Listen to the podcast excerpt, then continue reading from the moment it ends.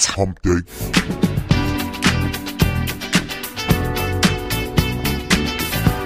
You are listening to the Gary Gatehouse Radio Show. That's right, darling. You're listening to the Gary Gatehouse Radio Show Wednesday edition, Hump Day in America. Hump Day in the free world. Let's get rocking and rolling here.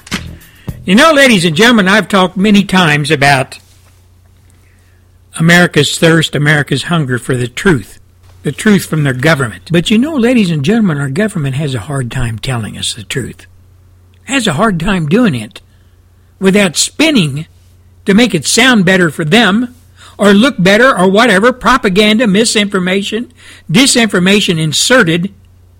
When was the last time we ever got the truth, the straight skinny, as we military folks call it, from our government? Not very many times. It's always stretched. It's always massaged. It's never just the truth. But you know, here in America today, we Americans, for the most part, not all of us, but most of us, the majority, I dare say, don't live in a world where truth means anything. Truth means absolutely nothing to most Americans today. What they hear from the news media, mainstream media, is news. It started out as news and the truth, but when it gets to the airways, be it television or radio or printed matter or Hollywood, that truth somehow is stretched left, right, up and down, forwards and backwards, and it comes out something completely different than what the truth started on any given issue or any given circumstance that occurs either here in the United States or worldwide. It's massaged before it is reported or presented to us, the American people. Consequently, the majority of American people today, who for the most part don't have any common sense, let the government and let the media make their decisions for them on what they should and should not hear. They don't want to take the time to analyze what they hear and place and place a lot of emphasis as, oh yeah, that is the truth. Yeah, I've checked this out. Oh no, this is not the truth. The, the, the media says it isn't. NBC says this is what it is. When actually, all it is is a talking point from the Communist Democrat Party or some other left wing organization or coming from the leadership of those guys hiding under their desk, the so called leaders of the Republican Party. Now, there's a guy out out there that just produced a new book. Just made a, uh, wrote a new book. His name is David Kupelian. K U P E L I A N. I hope I'm pronouncing your last name right, David. And the name of his book is titled The Snapping of the American Mind. Now, David goes on to say it's not much of an exaggeration to say that in today's America, tens of millions of people are living in a delusional dream state. He goes on and explains that statement. Even our everyday terminology is fantastical and dreamlike, seemingly designed to obscure our reality. For example, in politics, he goes on to say, and culture, we speak casually of the left and the right as though these were two morally equivalent camps or worldviews. But in reality, as he says he documents in the book, the socialist Marxist ideology that has captivated, captivated today's Democrat Party is at war with reason, human nature, common sense, history, and truth.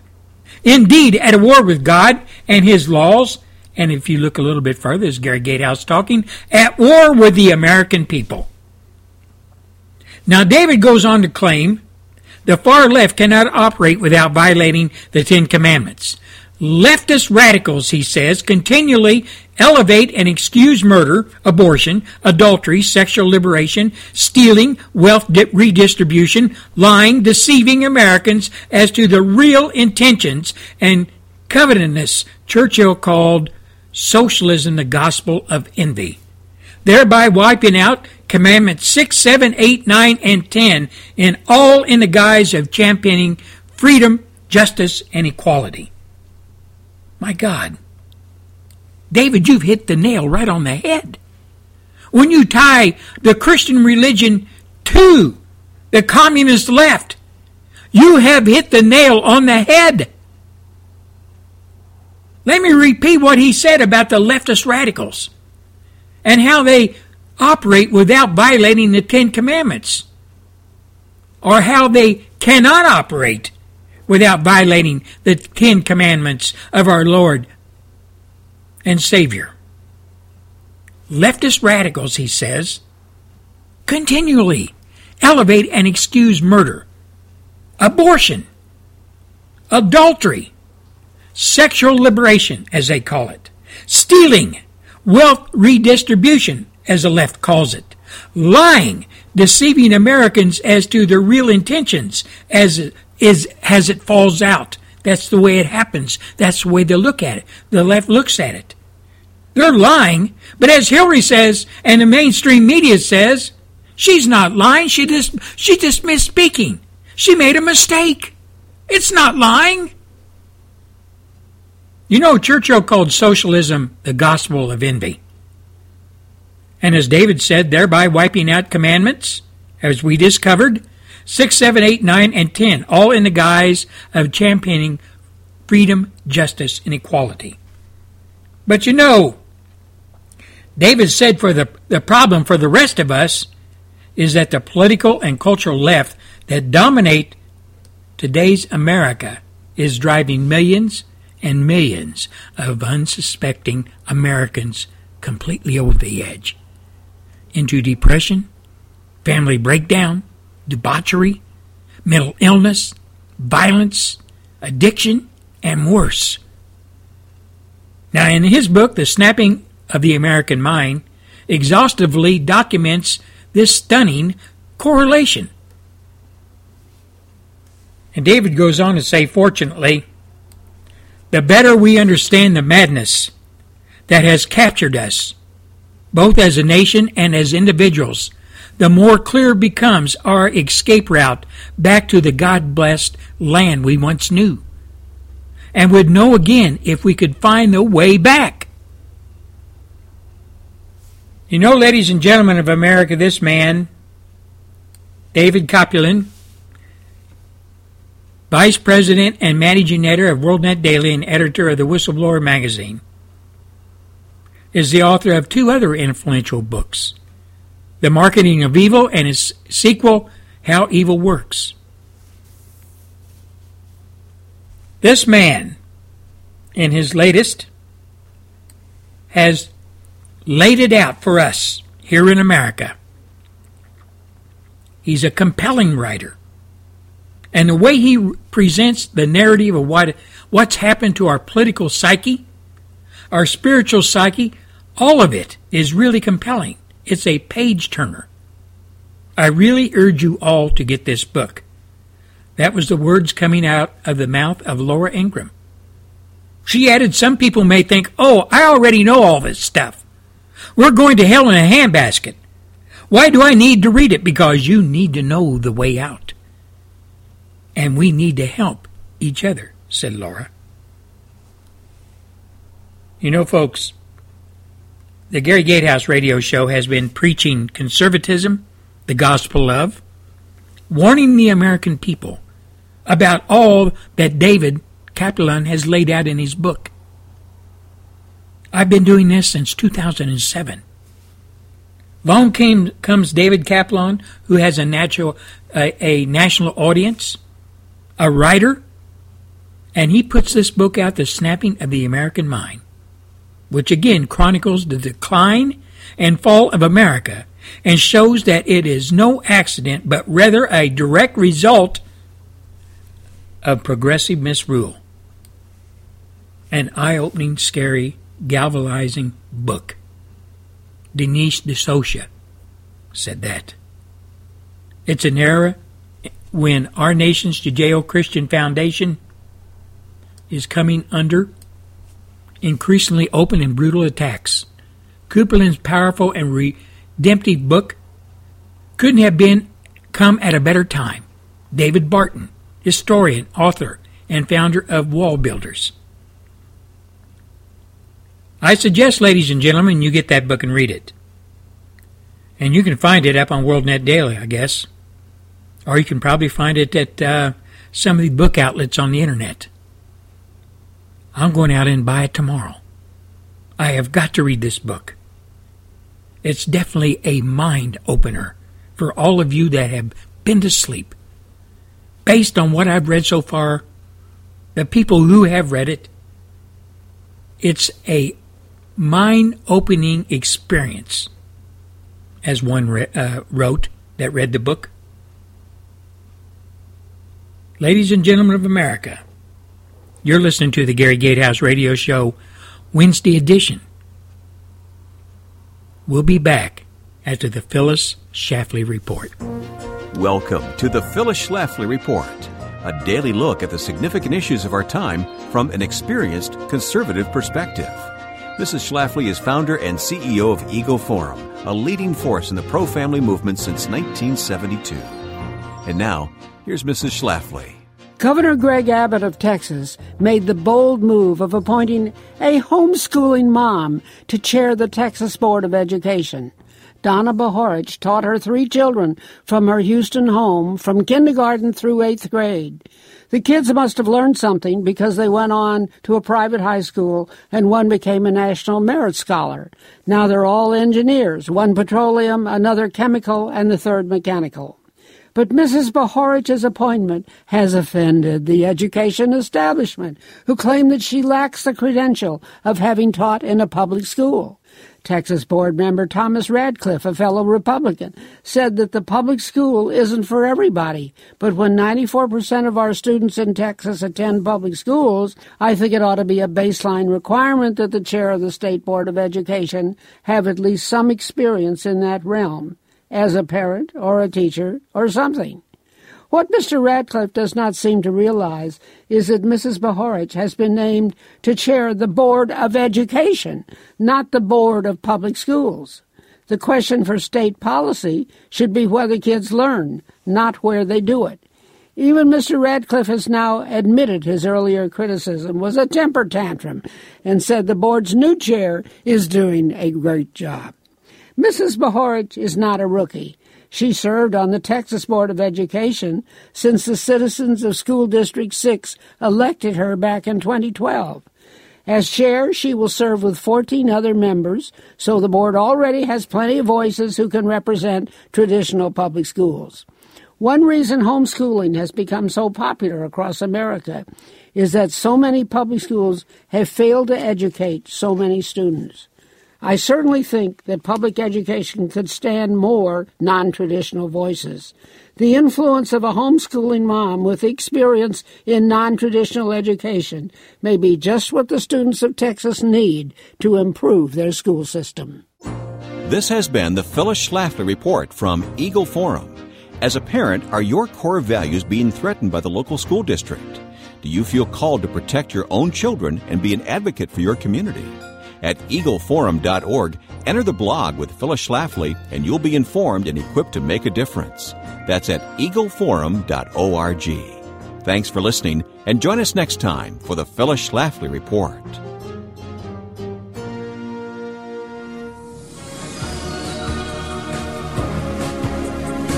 You're listening to the Gary Gatehouse Radio Show on FreedomInAmericaRadio.com.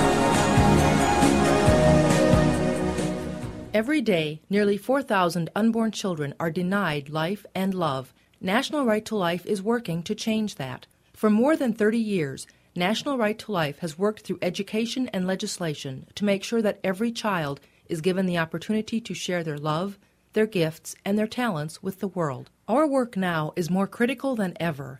Respect for life is being attacked on all fronts and at all stages, from the tiniest unborn child to the medically dependent and disabled, to our elderly citizens. It is the support of our members, pro life men and women from across the country, that helps to advance our cause. Join with National Right to Life and countless other pro life men and women and make a unified stand for life. This has been a perspective on life from National Right to Life. For more information, visit our website www.nrlc.org. That's nrlc.org. The American Heart Association presents Mon and Polly, the Better Fat Sisters. Mon, what's cooking? I'm famished. Here you are, Polly, my latest culinary creation. Mmm, these fish fillets look wonderful. Mon, I usually don't eat fried food. All that fat, you know. It's okay, they're grilled, and I use just a bit of a vegetable oil that's low in saturated fat. Does that really matter? It does. Oils like canola, corn, and olive mainly contain monounsaturated and polyunsaturated fats, and they can help reduce bad cholesterol in your blood and lower your risk of heart disease and stroke. Did Mother tell you this? The American Heart Association told me. I found the recipe at heart.org slash face the fats. Are we going to eat or just talk about food? Look who's talking. I'm Mon. And I'm Polly. We're, the, Better Fat Sisters. For more heart healthy recipes, visit us at heart.org slash face the fats. Canola Info proudly supports the American Heart Association's Face the Fats campaign. Good news. Fewer adults are smoking cigarettes than ever before. No matter how long you've been smoking or how old you are, it's never too late to quit. Almost immediately, you'll breathe better and your circulation will improve. You'll also be able to recover from illness and injury faster. Each day you're tobacco free reduces your risk for conditions such as heart disease and stroke. For more information on quitting, talk to your health professional or call the National Quit Line at 1 800 QUIT NOW. Take the first step to a healthier life. All right, all you liberals out there, it's time for your yoga classes. So we begin. Take your right arm and stretch it over your left side. Oh, God, that hurts. All right, take your left arm and stretch it over your right side. Whoa! God! okay, now take your right leg and stretch it over your neck. Really? Yes, just do it. Uh, whoa! I can't do it. Here, I'll help you. Oh, God! My, you're getting more limber by the second. Oh, really? Yes, you are. Now take your left leg and stretch it over your right shoulder. Here, uh, I need some help. Okay, I'll help you.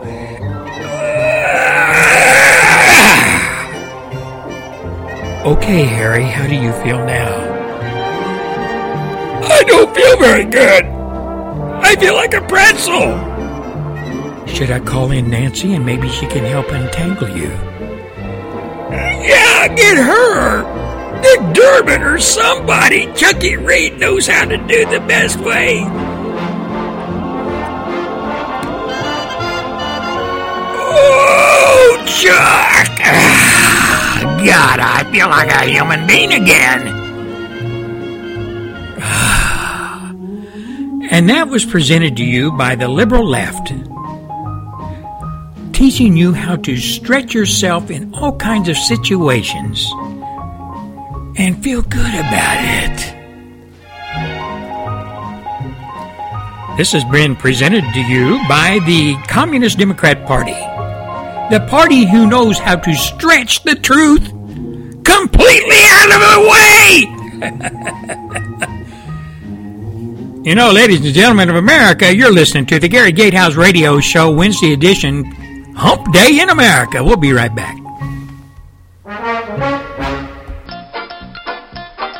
Thank you for calling the International PMS Crisis Hotline. All of our counselors are occupied at the moment. We want to help, so please leave your name and number after the beep, or we'll rip your head off and shove it right up your ass! There's no one here but Smith, Wesson, and me. So go ahead, make my day. You know what? That makes me mad.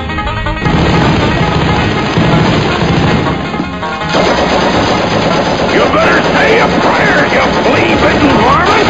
I'm gonna blow you smithereens!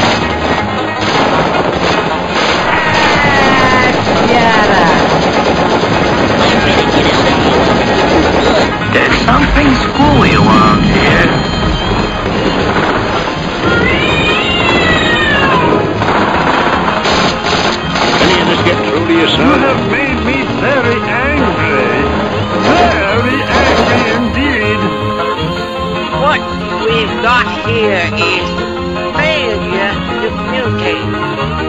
Man, that sounds like a closed door session of the Communist Democrat Party talking about how they're going after the Democrats who don't sign on with their communist ideology. You're listening to the Gary Gatehouse Radio Show, Wednesday edition, Hump Day in America, Hump Day in the free world. Man, what a day. A lot of people around today for some reason. You know, ladies and gentlemen, uh, I was reading an article about a male student over in Great Britain. A young dude. And he was going to school over there at the University of Warwick. And as I like to say, just another day in British academia. Now, this guy, this dude, this young British guy, this young bloke, revolts and boycotts a sex consent class. And he says, the biggest insult I've ever received in good in a good few years. Now at this school, London Independent reported, a newspaper reported, a student at the University of Warwick, has divided opinion online after speaking out against being invited to sex consent training lessons. A move he says was the biggest insult I've ever received in a good few years. Now the bloke went on to say, and writing online, the tab, it's a publication of this of the college, I guess. And he's a political and sociology student. His name is George Lawlor. And he wrote and described how he was excited to receive an invite to what he thought was a social event, but says his crushing disappointment quickly melted away to be overcome by his anger when he realized he was being invited to having knowledge acknowledged how people should only interact with mutual agreement, consent, if you will, sexual consent. And he went on to say he still found the invitation to be loathsome, adding, and I quote, it implies I have an insufficient understanding of what does and does not constitute consent, and that's incredibly hurtful. I can't stress that enough, he said. Now, the communications secretary for Warwick's Conservative Association continued how he felt he was taking the wrong side by speaking out and continued. But someone has to say it. I don't have to be taught to not be a rapist. That much comes naturally to me as a human being, as a, I'm sure it does to the overwhelming majority of people you and I know. Brand me a bigot? A rape apologist? I don't care. I stand by that, he said. However, the student's piece didn't go down well with a lot of people who took to Twitter to blast him for his outlook, with one male user writing, and I say this again, a male user wrote, George Lawlor, you are a effing idiot, and your article is offensive to women and embarrassment to men.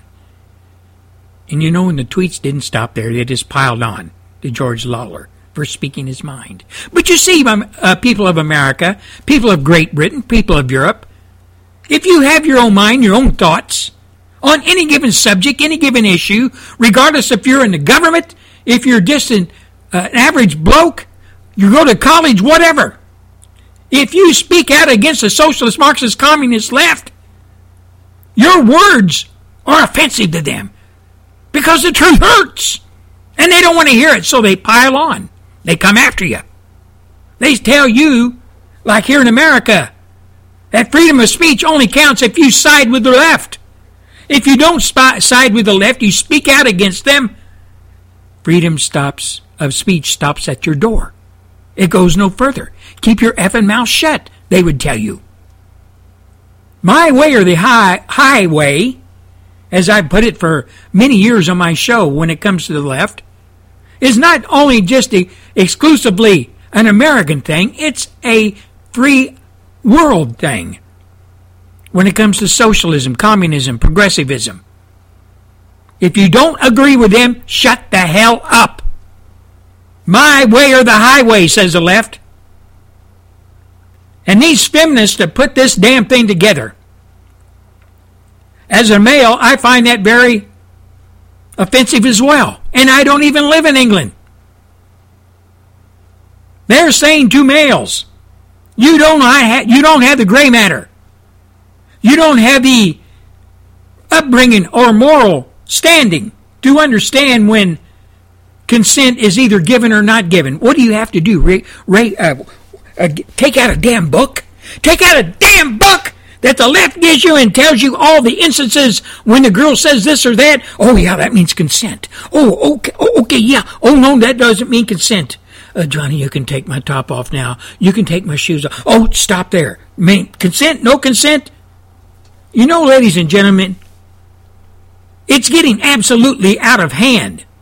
The political correctness, the stupidity of the human race, driven by the communist socialist left, using all the tools of the trade of the left homophobia, homosexuality phobia, consent phobia. Just put a phobia on the end of it, whatever the issue is. That's the left way of looking at it.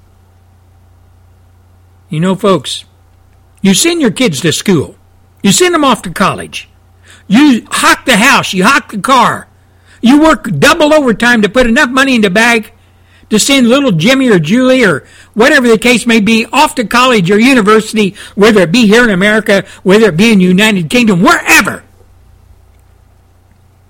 And you send them there and say, "Yeah, my son, my son goes to the University of Massachusetts. My daughter goes to the University of Indiana.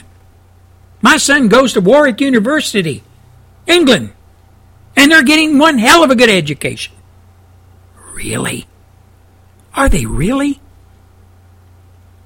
You know, as Gary Gatehouse likes to call it, it's not education anymore. It's not education anymore. It's indoctrination. It's indoctrination to what you can and cannot say. It's indoctrination into socialism. It's indoctrination into what you as an individual can and cannot say or do unless you have the blessing of the left.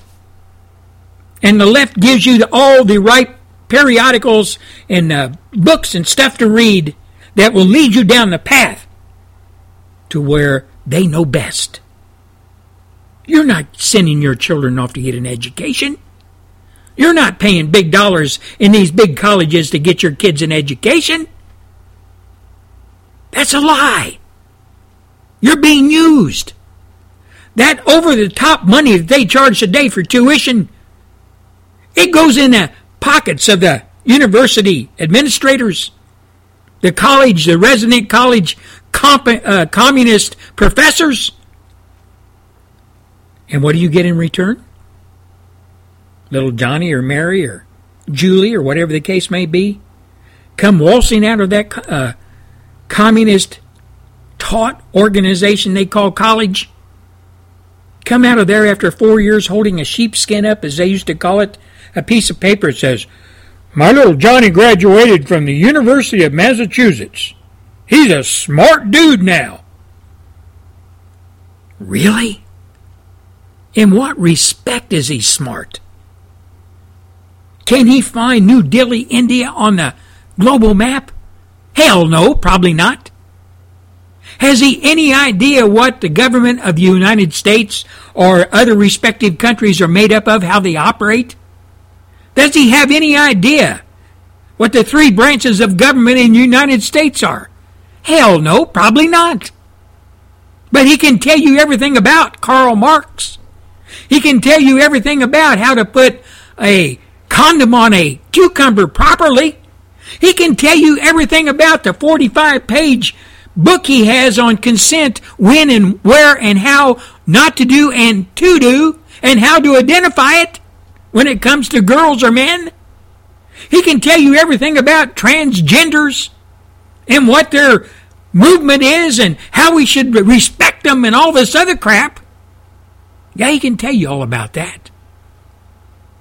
But when it comes to a real education, old Johnny's left at the door. That four year college degree he has, hell, it ain't even equivalent to a high school degree kids got back in the 1930s and 40s. Now, in pre- past shows, I've went over a teaching manual that a teacher used back in the old days of the one-room schoolhouse, back in the 19, all the way up into the 1930s, when the teacher not only taught first grade, but probably some of them even taught all the way through the seventh. Grammar school. There were questions in there that these kids have, uh, in college graduate form would not even begin to know the answers to. But these kids back in the 30s and 40s, it was part of the curriculum. They had to know it in the seventh and eighth grade. You know, when you look at back at World War II, and you look at all the great leaders that come out of not only the United States, but came out of Great Britain. Where did they get their education? They got it from teachers, not change agents. They could find maps, uh, cities on maps that were not well known to them other than what they were taught. Well, uh, President Eisenhower, do you know where uh, Brindisi, Italy is? Yeah, it's right down over here. We're going to send some men up there. At the time, he wasn't president, of course, he was a general. But you know, ladies and gentlemen, it's just a indicative. It this shows how dumbed down America is. It's indicative on what our kids are not being taught and should be taught, but they're not. And it's all by design.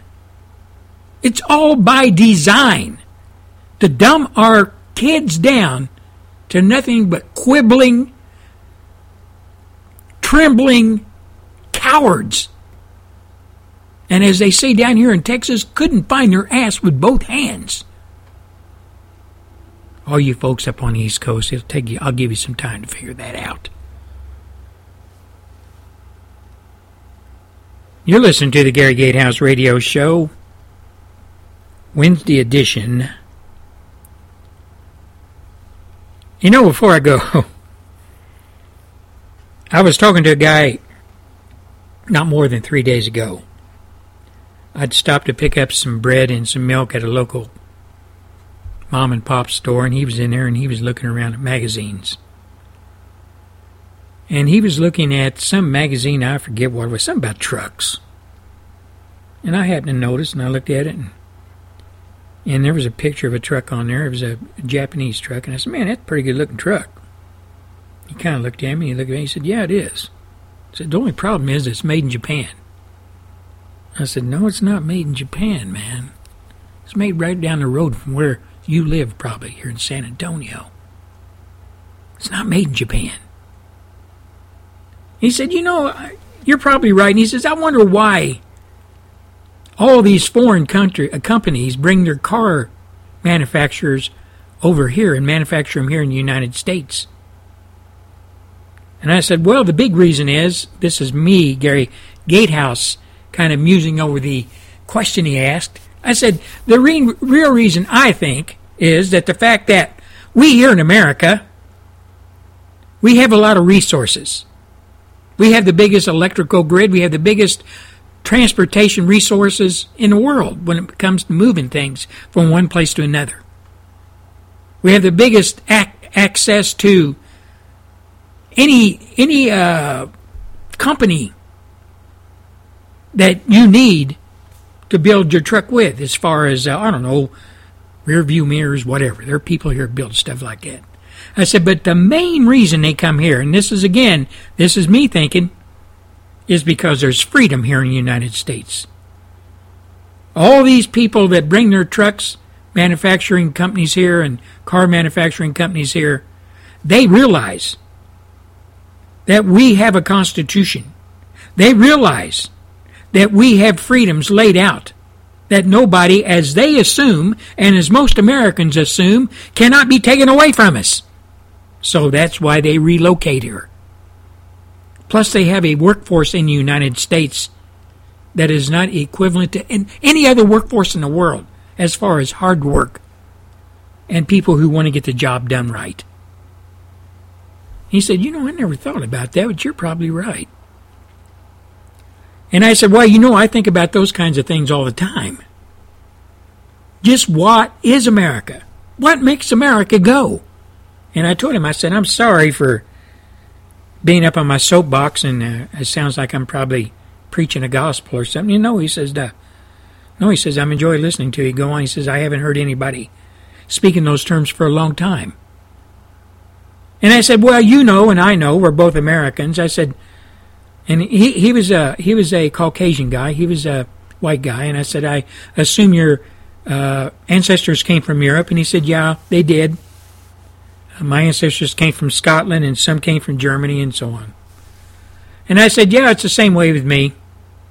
I said the majority of people in the United States, the majority, ancestors did come from Europe, and they settled this land, and they uh, they rolled up their sleeves, and, and they they cleared this land, and they built this country up to what it is, the most powerful country in the world. And I said it didn't happen overnight. He said, "Yeah, I agree, it didn't. It took a long time." I said, "Yeah, it took a lot of blood, sweat, and tears." A lot of blood, sweat, and tears went in building this country. And I said, one more thing before I leave. I've got to go. We both agree America's the most great, biggest, and best, and most, I don't know, loved country in the world when it comes to its people that live here. And he said, Yeah, I agree with that for the most part. I said, But there's one thing wrong with America today. And he says, I know where you're going. I know where you're going. And I said, Okay, I'll, I'll stop and let you tell me where I'm going. And he looked at me and he said, You know, I've been wanting to say this for a long time to somebody. Because the majority of people in my family are liberals. Majority of people in my family are Democrats. And I'm a re, I'm a I'm a, I'm a dyed in the wool conservative, which votes Republican 99% of the time. He says I served in the military, and that's where I got my conservatism and real love of country and appreciation for what we got. And I said, Amen, brother. Amen. I served in Vietnam. And the man was younger than me. He says, I served in Desert Storm. And then moved on to serve in Iraq in three combat tours.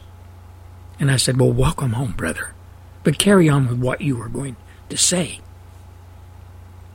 He said, Our country is the greatest country on the face of the earth. You and I know it. But there are people in this country, and he said, I'm afraid it's a majority of folks in this country don't appreciate what this country offers them. They practice it every day. It's like seeing a, a tree for the forest or a forest for the trees. They do not understand all of the people that have left in the past that have built this country and fought and died for this country. And all those people that are continuing to do that. Most Americans take all that for granted. And I said, My God, man, you're right. That's exactly what I would have said. And he said, One last thing. Uh, I don't know who you are. I don't even know your first name. I introduced myself, and he introduced his uh, self, gave me his business card. And I looked at his business card and I said, Oh, you own a, a mom and pop store? What kind? What all do you do? And he said, Oh, it's hardware. It's a little bit of everything. So it's been in my family for years. Stop by sometime if you get a chance. I said, Oh, I will. And I said again, it's been very nice talking to a fellow patriot. One who has been there and done that, just like myself and millions of others. Of all those men and, men and women out there that down through the ages, that have rolled their sleeves up, done what had to be done, cleared this country, pioneered this country, built it into the strongest, most beautiful, most wonderful, and the most powerful country on the face of the earth. But us folks, us patriots, we know who's responsible for all that and who carries it on today. We know that. And we also know that we have a huge enemy facing us inside our borders that threatens the very way of life Americans have enjoyed since its inception. And that enemy has grown larger every day. And that enemy is not some enemy that planted itself here years ago and grown. These are homegrown enemies of the American way of life. These are enemies that call themselves congressmen and senators. And at the present time, Mr. President. These are not true Americans. These Americans, as they call themselves, who call themselves senators and representatives, who go against we the people on such issues as the amnesty, trying to stuff it down our throat. And we keep saying, no, we don't want it. Over 80% of us. No, we don't want it. We want these people out of here. We don't want Sharia law. We don't want Islam here. Yet these people that were born and raised inside our borders, less one, I'd say, are enemies of we the people. Because you see, they don't listen to us. They listen to everybody but us. The very people that sent them to inside the Beltway, that congressional cartel that we used to call Congress. They listen to everybody but we the people. They've turned their backs on us. They've turned their backs on us. We know it. We finally come awake and know it now. We hear them every day talk all the smoke and blow it up the America's backside on how great they are and what they're going to do for America and how they got to do this and got to do that. And it's all lies. It's all hyperbole. It's all the same old crap they've been spewing out of their mouth for decades. And America, for the most part, I hope, has caught on, finally caught on to it. But there is a shining light that's coming onto the radar. A person that has told the truth, is telling the truth, is shining the light of truth on these enemies of the state, and his name is Donald Trump and his sidekick or a guy just like him out there with him that is doing the same thing, Mr. Ted Cruz and another another person, Mr. Ben Carson, those three amigos are telling America the truth and illustrating the truth in such a way that we all understand it. They're showing us what these people are doing to us. They're warning us every day. The media doesn't know what to do about these three. In the past, they've always been uh, able to brush it off, cover it up, twist it, spin it. When somebody like Trump or somebody like Cruz or Carson says something, they can't do it anymore. You've got internet radio, you've got internet blogs, you've got people like you and me that take it upon ourselves to make sure what they say gets out to the right people. The truth will set you free. You're listening to the Gary Gatehouse Radio Show on Restoration Radio United Kingdom International and freedominamerica.us. We'll be back after a few short messages.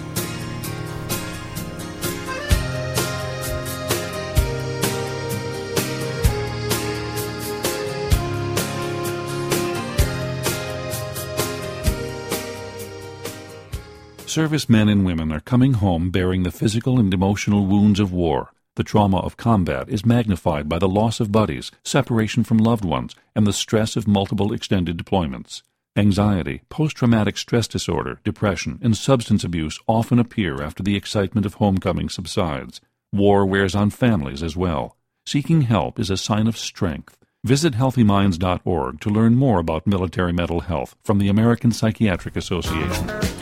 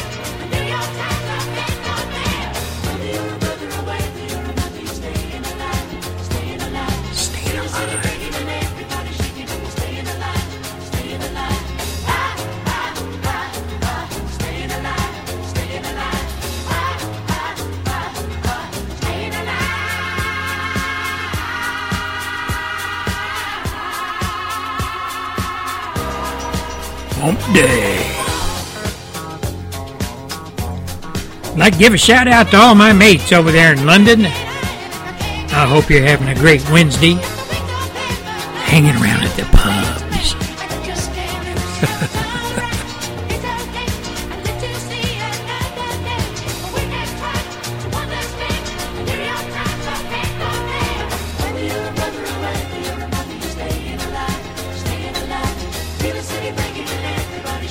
Well, you folks up in Canada, I see you uh, elected, or however the process goes, a new Liberal Prime Minister.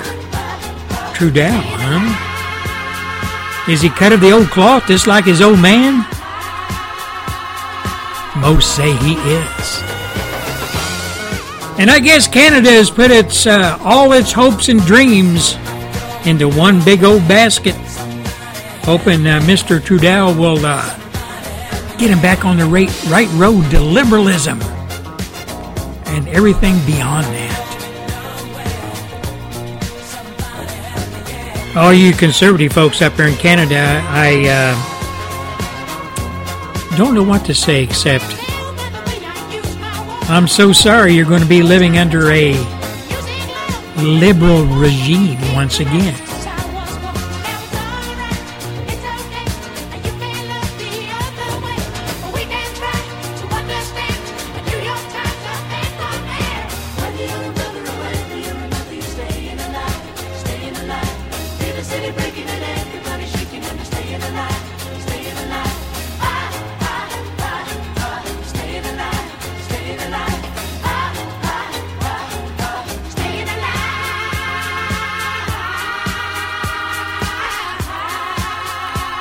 Justin Trudeau. Yeah. The heartthrob, right? Kind of a, oh, I don't know. Being compared to like his father was compared to John F. Kennedy. Trudeau mania. The architect of Canada's version of the Bill of Rights. Pierre Trudeau. You know, he's one of the few uh, Canadian politicians that is widely known here in America. Well, amongst some people anyway. Just for you Americans, uh, grandizement and uh, being informed, Justin Trudeau is sometimes compared to another U.S. president who rose to power at a young age. Barack Hussein Obama Jr. God save Canada.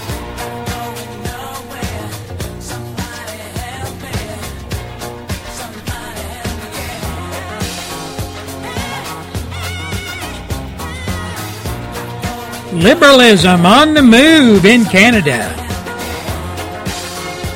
All you liberals here in the U.S., I don't know, I guess you're going to strike up some conversations with your fellow liberals up here in Canada now, I guess.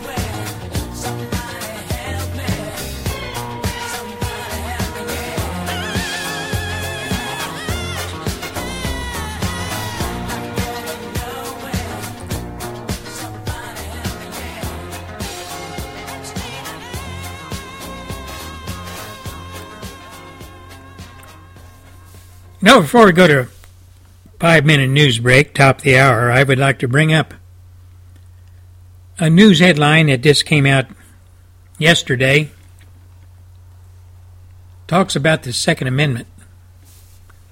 Second Amendment, the constitutional rights of we the people. And we have a new champion, a Mr. Donald Trump. Now, Mr. Donald Trump, as the headline says, and I read down into the context or the body of the article, says Trump hits hard at Obama's executive gun orders. He says, You hear this about this and about that, about the Second Amendment. Obama going to be taking away your guns, your bullets. Just paraphrasing now. Mr. Trump says, Not going to happen. Not going to happen. Now, Donald Trump, who's leading the polls in the Republican presidential primary, well, hell, he took aim at President Obama's reported executive orders against the Second Amendment telling a South Carolina crowd that no way, no how would such crackdowns occur under his administration, Donald Trump's administration. He goes on to say, you know, the president is thinking about signing an executive order where he wants to take your guns away. And he said this during a rally in Anderson, South Carolina. Mr. Trump said this. He went on to say, You hear about this. Not going to happen. That won't happen. I think that's a tough one for him to do, Donald Trump said. And he was referring to Obama's vow to have a to have his attorneys look for ways he could curb gun rights absent Congress. He's made that threat several times during his presidency, Barack Hussein Obama Jr. has. But the latest came after the widely reported mass shooting at an Oregon community college. Donald Trump said, however,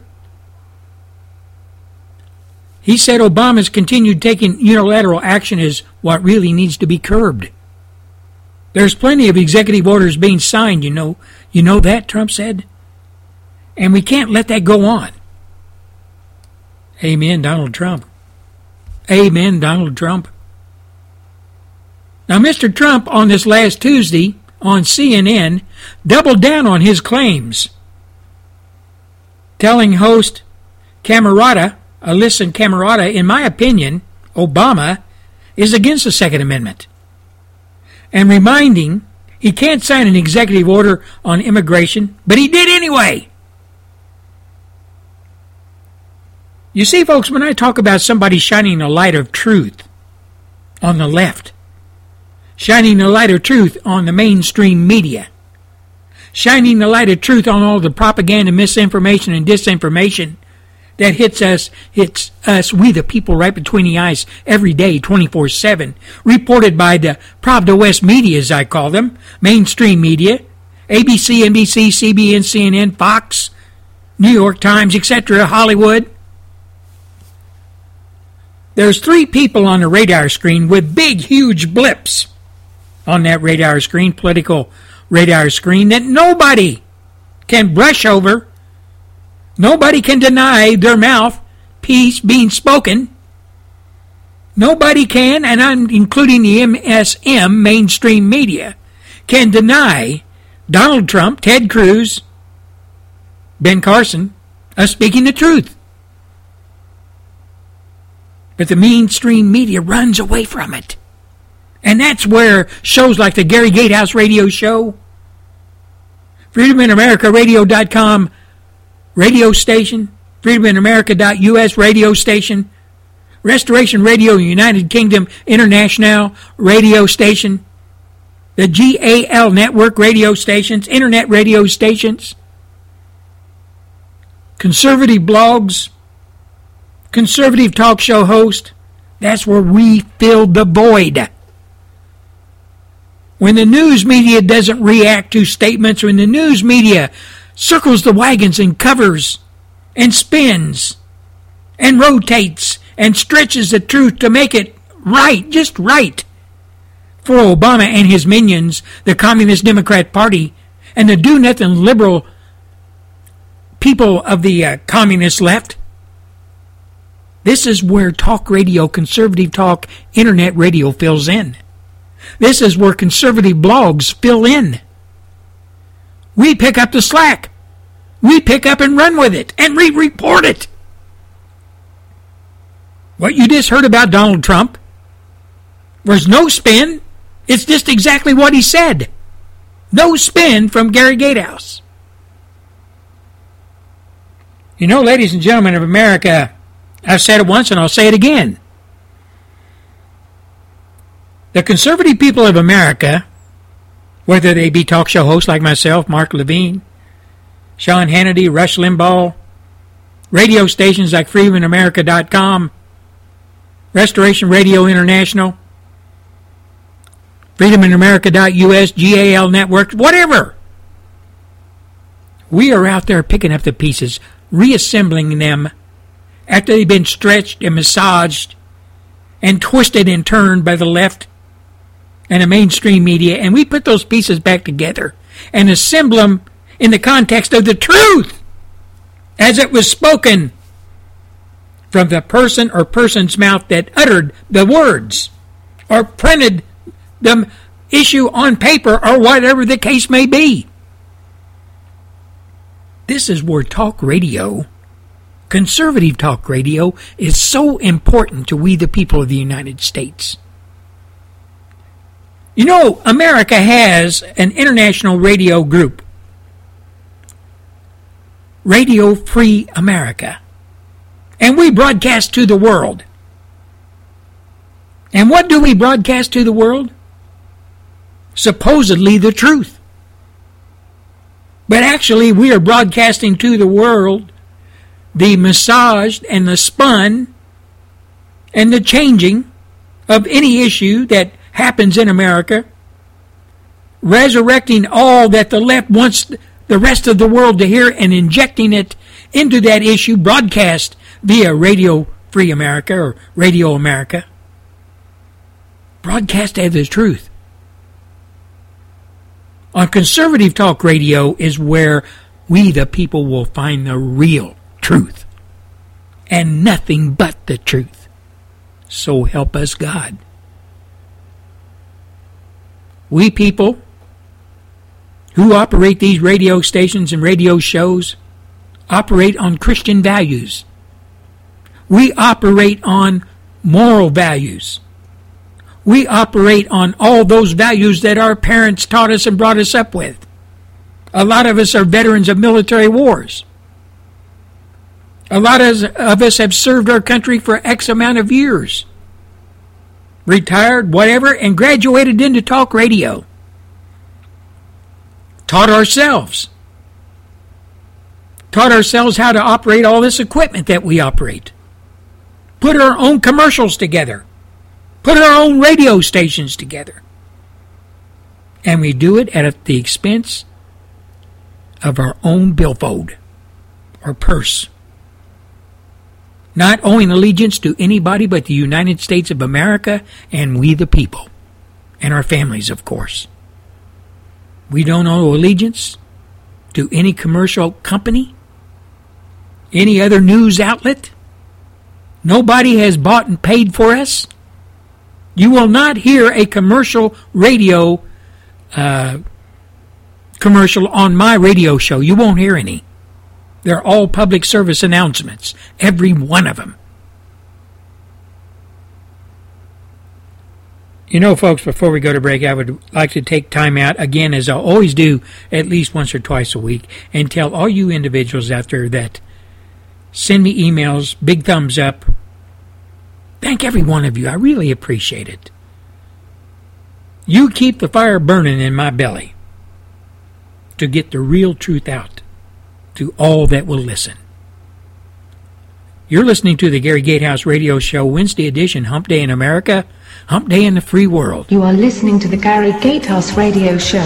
Gary will be back after the clock's five minute news break.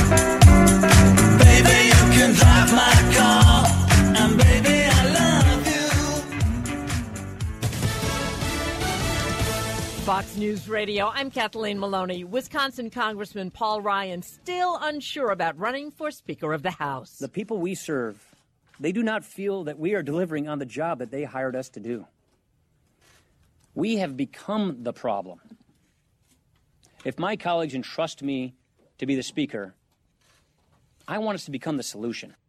Ryan saying he's just as happy to stay where he is on the Ways and Means Committee. He's out as a Democratic presidential candidate, but former Virginia Senator Jim Webb says he's not going away just yet. How I remain as a voice will depend on what kind of support I'm shown in the coming weeks as I meet with people from all sides of America's political landscape, and I intend to do that. Webb consistently trailing in the back of the Democratic pack in the polls. Winds of change to the north. Out is conservative Prime Minister Stephen Harper. In is Justin Trudeau, the 43 year old Liberal Party scion of former Canadian Prime Minister Pierre Trudeau. Canadians have spoken. You want a government with a vision and an agenda for this country that is positive and ambitious and hopeful. The United States and Canada already boast the world's strongest bilateral trade relationship, but analysts say Canadian support in the fight against ISIS will wane dramatically under Trudeau. And U.S. Canadian energy policy could also see significant changes because, unlike his predecessor, Trudeau is not expected to fight for the Keystone XL pipeline. Fox News Radio's Kevin Corke, A New York City police officer shot tonight in East Harlem near a housing project. He was rushed to the hospital, condition unknown at this time. One suspect possibly also wounded, is in custody. And stocks end the day slightly lower, the Dow slipping 13 points. You're listening to Fox News Radio, fair and balanced. Real experience, real insight. We're following this explosive story. Nothing gets by Greta.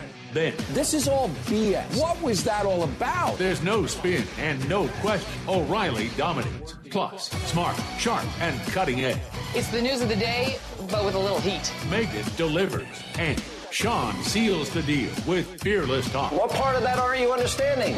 Most watched, most trusted. Fox News Channel. There's more to Fox News Radio than meets the ear. Go behind the headlines and join the conversation on the hottest stories of the day on the Fox News Radio Facebook page. Be a part of the Fox News Radio Facebook fan community. Post comments and tell us your opinions. See behind the scenes photos and videos and post your reactions to the stories that matter to you. Click the like button on Facebook and connect with breaking news and features like Fox in the Fast Lane, House Call for Help, and more. Go to facebook.com slash Fox News Radio. It's off to Europe and the Mideast tomorrow for Secretary of State John Kerry. He'll try to calm the violence between Israel and the Palestinians. Kerry also has the tough task of convincing Russia's foreign minister to stop supporting the Assad regime in Syria. Cyber security on the agenda in the Senate. The Cybersecurity Information Sharing Act being discussed in the Senate is an attempt to get internet and tech firms to share more information with the government. Supporters say it's meant to help stop all the hacks and breaches. The bill provides a broad immunity for any company that shares information, email contents, potentially sensitive information about their users uh, with the government. Electronic Frontier Foundation attorney Mark Jaycox says that kind of sharing already happens, and the government doesn't need more power. Republican Senator Richard Burr says this reinforces defenses against adversaries we cannot see before there are more hacks. But Jaycox says the government should be focused on updating its security infrastructure and making sure files are encrypted. Jessica Rosenthal, Fox News Radio. The U.S. Supreme Court moving in the direction of striking down the death penalty. Justice Antonin Scalia saying a move like that wouldn't surprise him. Signs of hope, but a rough road ahead for Lamar Odom. Former NBA star Lamar Odom left the Las Vegas hospital and is now in Los Angeles. Although reports from his aunt's publicist say Odom is on the mend, TMZ is reporting one of his organs is in trouble, his kidneys, saying the former reality star is at Cedar Sinai Medical Center in LA, where he will undergo six hours of dialysis and may eventually need a transplant. The family said his estranged wife, Khloe Kardashian, his father, and his two children are with him. The statement says, quote, Lamar's continued improvement will not be easy. However, his unrelenting strength and faith in God will pull him through. Michelle Pollino, Fox News Radio. The Kansas City Royals take a three games to one lead in the ALCS, defeating the Toronto Blue Jays 14 to 2. Mets lead the Cubs 3 to 2. I'm Kathleen Maloney, Fox News Radio.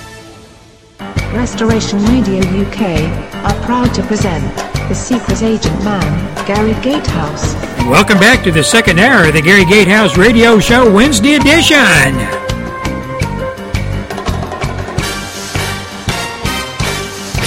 Looky here, a new listener. Hey, this ain't your little sister's radio station. All right, folks, it's time to load them up. Get your packages, get your bags, get your butt on the Gary Gatehouse Radio Show Love Train. Rolling into Europe. Club cars open. Cafeteria cars open. Entertainment cars open.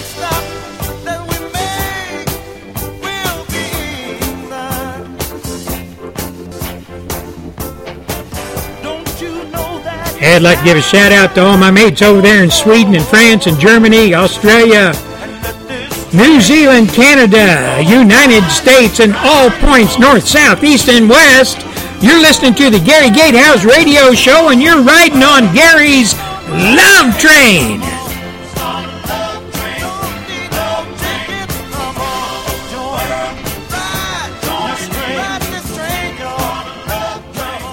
You know, folks, I did a show here a couple of weeks ago. Well, it's not even been a couple of weeks ago about sanctuary cities and how they're popping up in my home state of Texas. Last one being real close to me. Pretty close to me, as Texans would say, about 35, 40 miles away from me, San Antonio. San Antonio, Texas, ran by left wing, communist touting, card carrying communist. That's about the best I can put it and they're getting themselves, they're jockeying and they're getting all set up to bring San Antonio into a sanctuary city. Just what is a sanctuary city? What does that mean anyway? What are sanctuary cities in the context of how they're perceived, how they're put together, how they're ran? In all these liberal cities and towns that declare themselves sanctuary cities, just what does that mean? Well, it means that these people that run these cities cherry pick the laws, the federal laws that they want to enforce, and the ones that they don't want to enforce. Now, the main crux of the whole matter is the main drive behind sanctuary cities, owned and operated by the Communist Democrat Party, and the mayors of those cities, the main drive is immigration illegals, aliens. Now, the White House just recently warned Congress that President Obama would veto pending state legislation that would strip federal funding from the so called sanctuary cities. I want you to hear what, ter- what uh, Harry Reid, Harry Reid, the leader of the minority in the Senate, had to say about this legislation that was going to be sent up to Obama's desk to sign, it, and it was talking about sanctuary cities. That's what was uh, the bill was all about. Have a listen to this. States and communities, I'm told, and have always believed the Republicans think they should have the ability to do things they think is appropriate. Any one of these states that my friend refers to any one of these communities has a right at any time to change the law. This is not a federal law that they're trying to change. They're trying to change what is taking place in cities throughout the country. With provisions in this bill, it's estimated that it would take huge prisons just to handle the people that would be arrested. Huge prisons costing billions of dollars. It's not smart police policy. It's not smart budget policy. There you go, folks. Harry Reid told the American people, told we the people, that enforcing immigration law is not smart budgetary policy. It's not smart policy for we the people. He stood there and said that the folks that run these sanctuary cities, these mayors, have the right to break federal law, immigration law, anytime they see fit. Because running a city and in a state, they have state laws that they they can, I guess, enforce or not enforce. Federal laws they can enforce or not enforce. And that immigration laws and immigration directives do not come to play in sanctuary cities, and it's all above board. Because you see, they're saving us millions, billions of dollars by allowing illegals to reside in these sanctuary cities. Now, just to take you back in time just a little bit, sanctuary cities came under scrutiny this summer when a San Francisco woman, Kate Stengel, was murdered by a convicted felon who was supposed to be deported and had been several times before. San Francisco, like more than 200 at that time, it's more than 300 now, and other municipalities refuse to comply with federal immigration laws that require deportation of illegal aliens such as Stengel's killer. An illegal immigrant, Francisco Sanchez, was a convicted felon, but that doesn't matter. Hillary Clinton has committed felon upon felon upon felon. It don't make a matter to the left. It doesn't matter. What difference does it make? Francisco Sanchez was released from custody by law enforcement in San Francisco, a sanctuary city, in April, despite a U.S. Immigration and Customs Enforcement order to hold him. so he could again be deported. He had been charged with killing the 32 year old Steinle. But the White House, mostly based on its opposition to the Senate bill on the idea that it is not a comprehensive, comprehensive immigration bill favored by Democrats, the bill fails to offer comprehensive reforms needed to fix the nation's broke, broken immigration laws and undermines current administration efforts to remove the most dangerous convicted criminals and to work collaboratively with state and local enforcement agencies. This is a statement that was released by the Office of Management and Budget and said in a, sta- a statement of official policy by the regime this last Tuesday morning. Office of Management and Budget also said officials oppose the specifics of the bill, which they said would lead to a mistrust between federal and local law enforcement enforcing our federal laws on immigration would lead to a mistrust between federal and state and local enforcement. So says the the uh, agency that controls all of this, controlled by the Obama regime, of course, and the Democrat Communist Party. Now, Senate Democrats themselves are in a position to beat back the legislation when a procedural vote is was scheduled. The Senate is going to well have to find 60 votes to advance the bill, but most of all or all of the Senate's 46 Democrats are expected to vote against it. The Senate bill, like an unsuccessful House bill this summer, that would have denied sanctuary cities federal law enforcement grants, is in response to Mr. Neal's shooting back in July 1st of this year. What Congress is saying, first of all, the House of Representatives is controlled by the Republican Party. The Senate is controlled by the Republican Party. But through procedural votes, etc., etc., that Harry Reid and his bunch have used to further their cause of socialism and communism and kissing the backside of illegals and Islamic people, etc., these bills will not be passed. They're dead on arrival.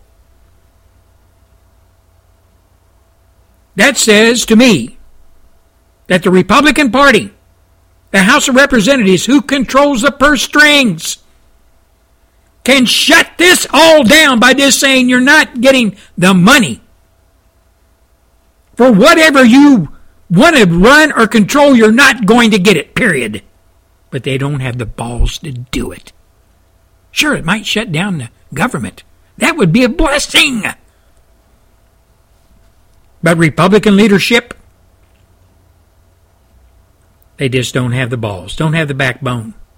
They're all hiding under their desks, sitting on their thumbs, sucking the other, then every couple hours switching thumbs. You know, ladies and gentlemen, in the first hour, I talked about three individuals Mr. Donald Trump, an entrepreneur, no way in hell uh, uh, attached to the federal government in any way, shape, or form, not a politician.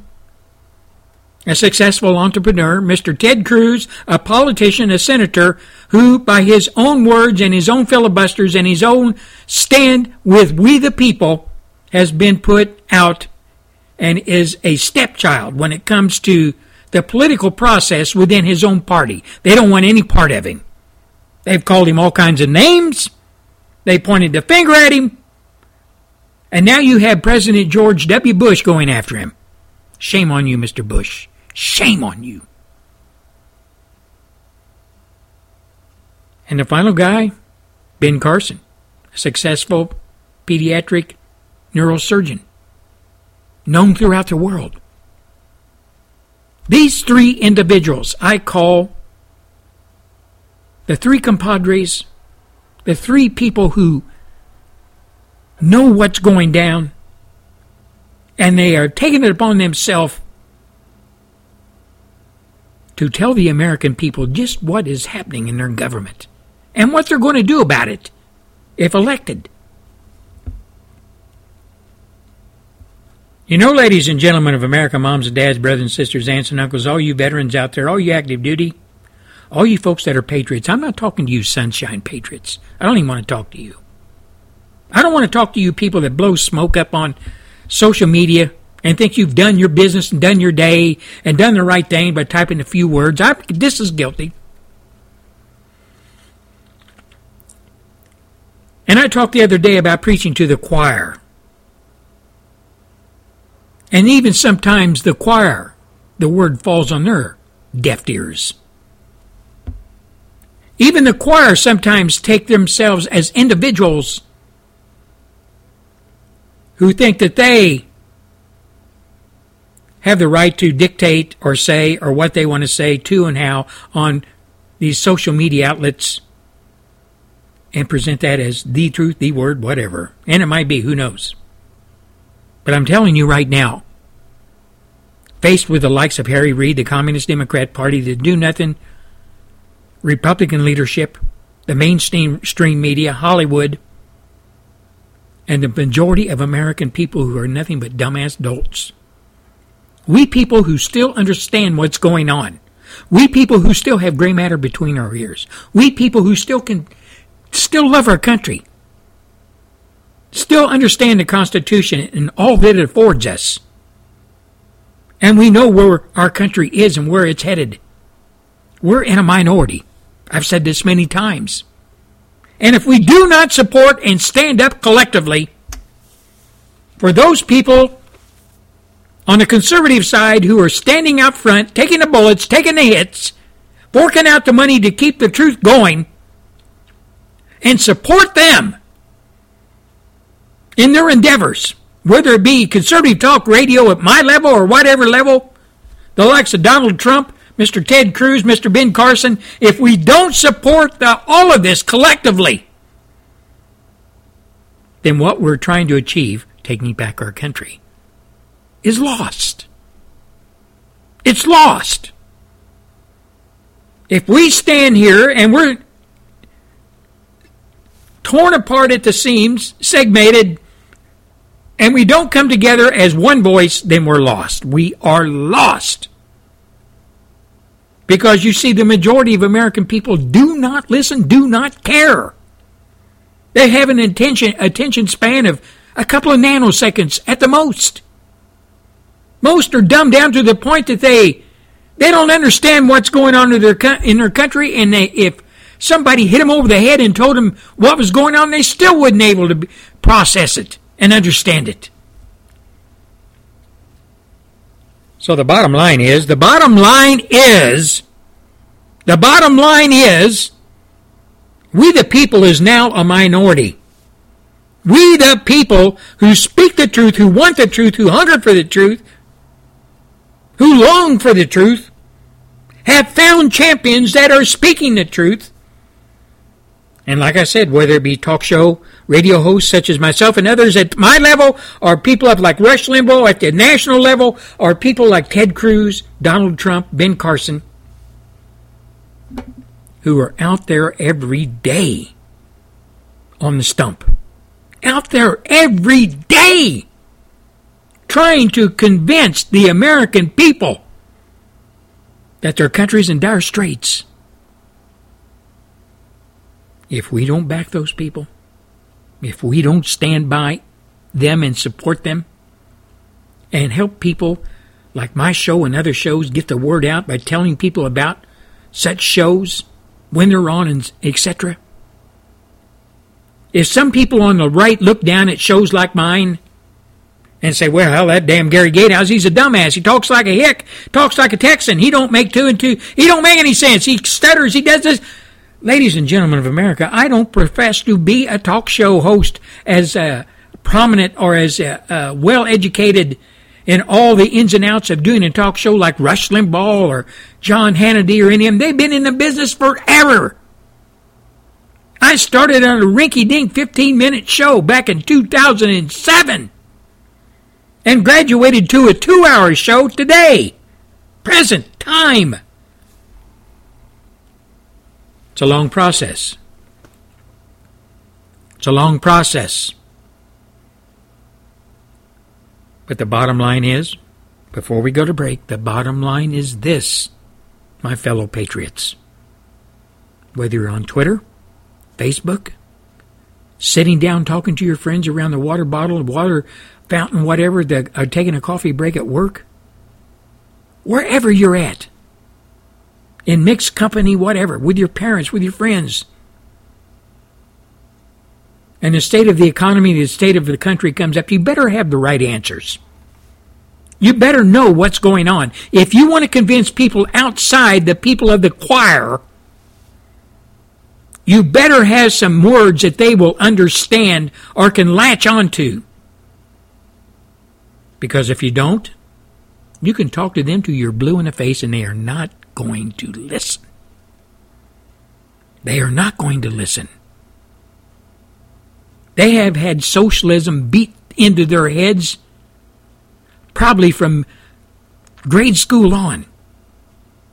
And probably at home from their parents and their grandparents, more likely. They're not going to be convinced overnight. They're not going to be convinced in a couple of years. It's going to be a long, drawn out political, moral, Christian, American patriot process. folks like Gary Gatehouse, folks like Mark Levin, folks like those folks I talked about all, all the time that only these internet radio stations my show is on, they are in for the long haul. And it's all coming out of our pocket money wise. We don't ask anybody for anything except support. That is what we need more than anything is support. It's hard talking in front of a microphone every damn day to a microphone and a screen, not seeing one of your faces out there. Never knowing who and how many and whatever I'm talking to. And that does not, does not go for me. That goes for all of us in this business. Because you see, we're sold on patriotism. We're sold on the Christian way. We're sold on a free America. We're sold on America being the greatest again, as it once was. We have some champions at the national level, three men that are carrying the cause. And we've got to back them. We've got to support them. And all of us little entities out there that sit behind our microphones every day trying to get the word out in the truth, we ask for your support too. This is Gary Gatehouse, and we'll be back after a few short messages.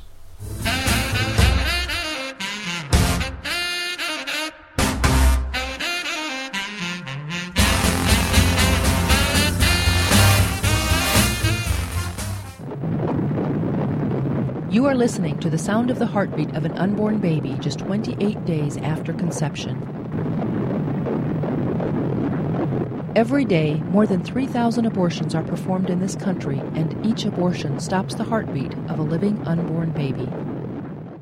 Since 1973, the annual number of abortions has gone from approximately 750,000 a year to just under 1.3 million. Abortion isn't rare or safe, only legal. Legalized abortion on demand has taken the lives of more than 50 million unborn children and left those women who have had abortions more vulnerable to physical, mental, and emotional complications. We at National Right to Life are working to break this cycle. We are working for the day when both mother and child will be welcomed, loved, and protected. Won't you help us? This has been a perspective on life from National Right to Life. For more information, visit our website, nrlc.org.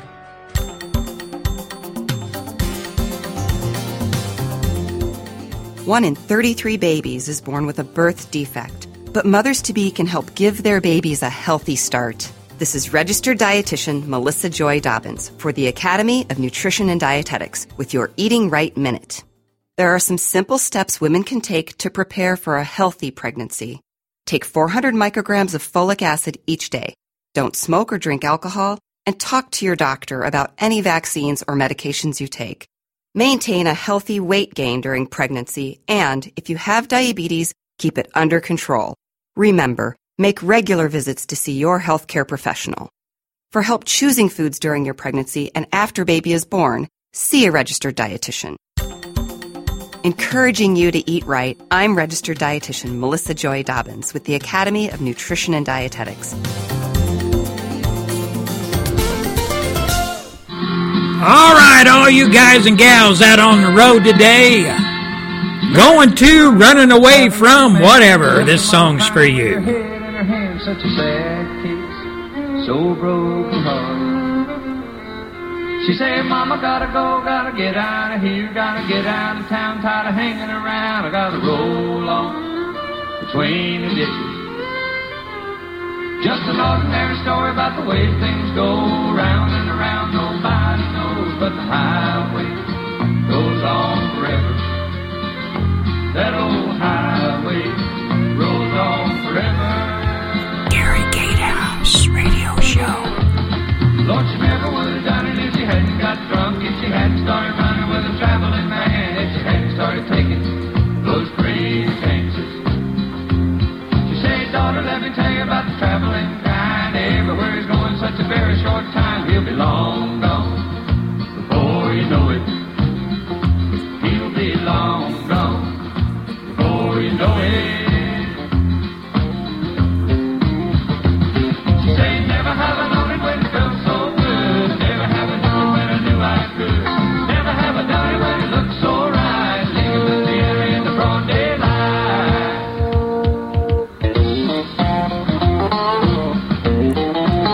You folks out there in Nacogdoches, I know there's a whole slew of you running from something.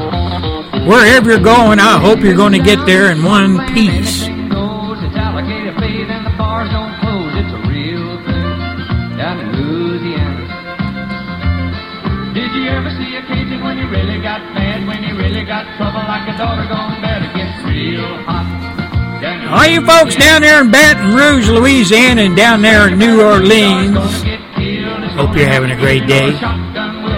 Great Wednesday. Stop your running for a while, sit down and have a cold one, if you will.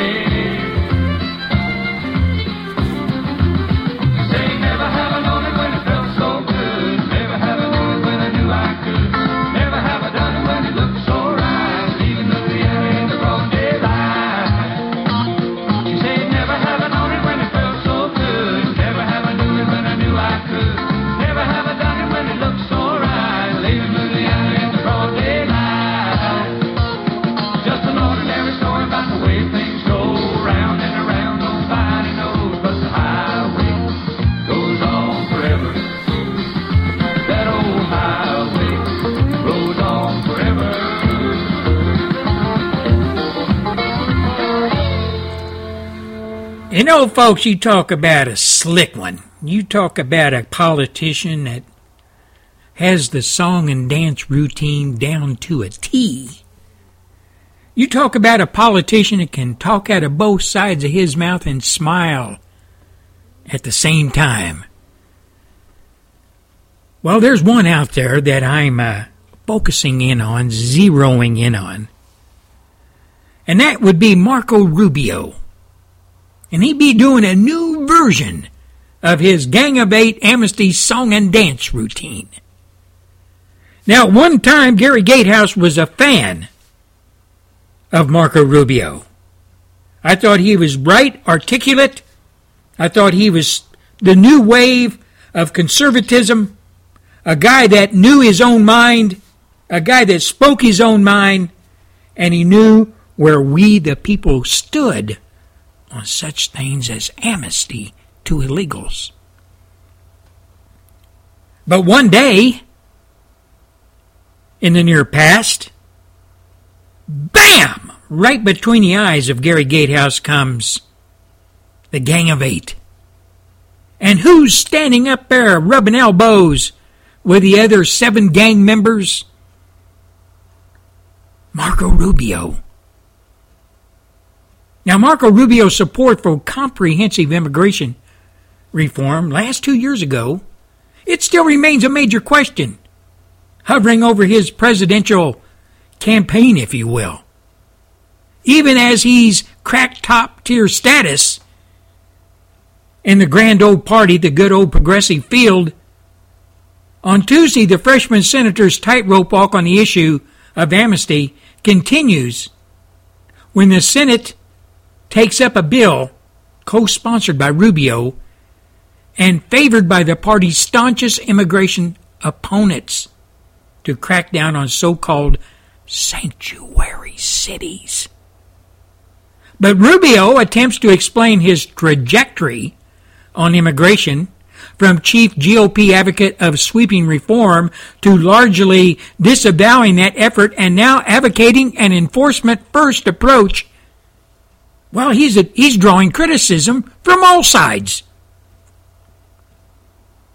He's being very sloppy in the way he's answering questions, says Alfonso Aguilar, Executive Director of American Principles Project's Latino Partnership, which pushes conservative causes amongst Latinos.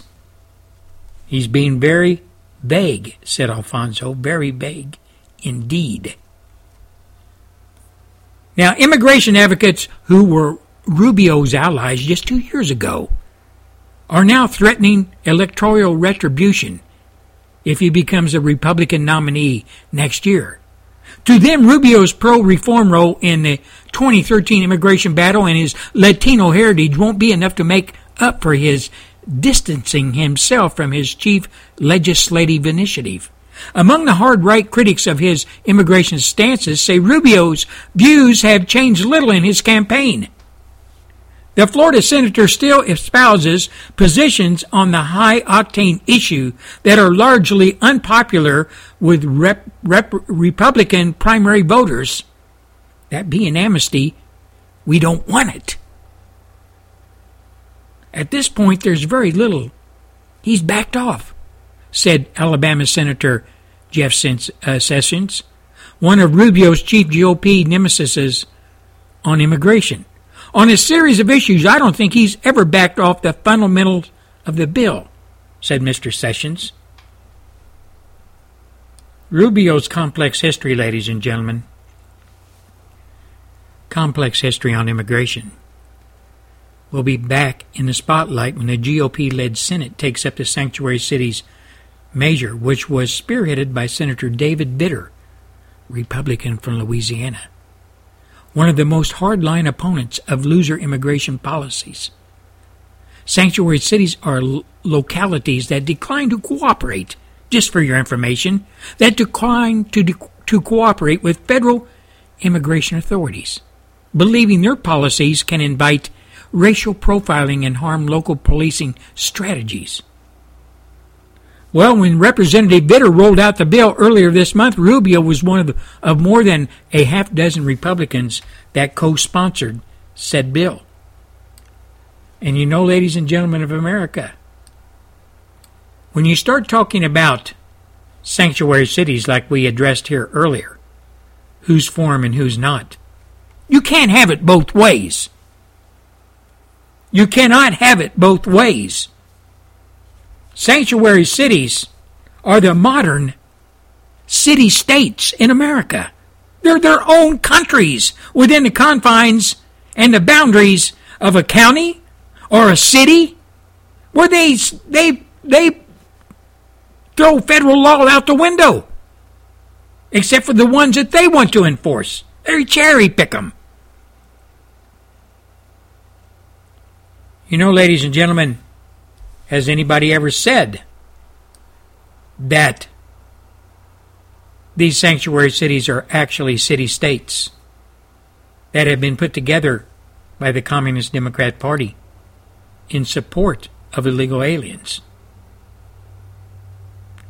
But you know, ladies and gentlemen, like Rubio, his songs song and dance routine is set up to dance around the issue, side in with chunks of an issue or legislation and some not. Depends on which way the wind's blowing. Like I said, sanctuary cities are localities that decline to cooperate with federal immigration authorities, believing their policies can invite racial profiling and harm local uh, policing strategies. Congressman Vitter rolled up and rolled out the bill earlier this month dealing with sanctuary cities. And like I said, Rubio was more than a half dozen Republicans that co sponsored that bill. The measure on the Senate floor would impose a five year mandatory minimum prison sentence for some illegal aliens who repeatedly tried to enter the United States illegally. Representative Vitter and other conservative Senate Republicans, I said he's a representative senator, such as Ted Cruz, have been on the attack against sanctuary cities since last July, when authorities say a Mexican immigrant in the country illegally shot and killed a young woman in San Francisco. Most Senate Democrats will vote to block it. Aide said this last Monday. Understanding Rubio's immigration view requires grasping his position on both policy and procedure. Rubio has not disavowed his stance on immigration during his presidential campaign. No, he hasn't. He still supports bolstering security measures like more re- resources on the border and a mandatory employment verification system. He also wants to reform the immigration system for highly skilled workers seeing it is an economic boom to the United States. Finally, he would, would ultimately find a way for the 11 million plus illegal aliens that are in our country, more like 20 million, to obtain legal status. Amnesty. Just different words. Amnesty. You know, ladies and gentlemen, the only big difference between Rubio's views in 2013 versus Rubio views, Rubio's views 2015, is that he does not want to be pinned down on exactly when exactly legislation would begin. He wants to be what he is. He wants to be a member of the Gang of Eight, and he wants to walk on the other side as well.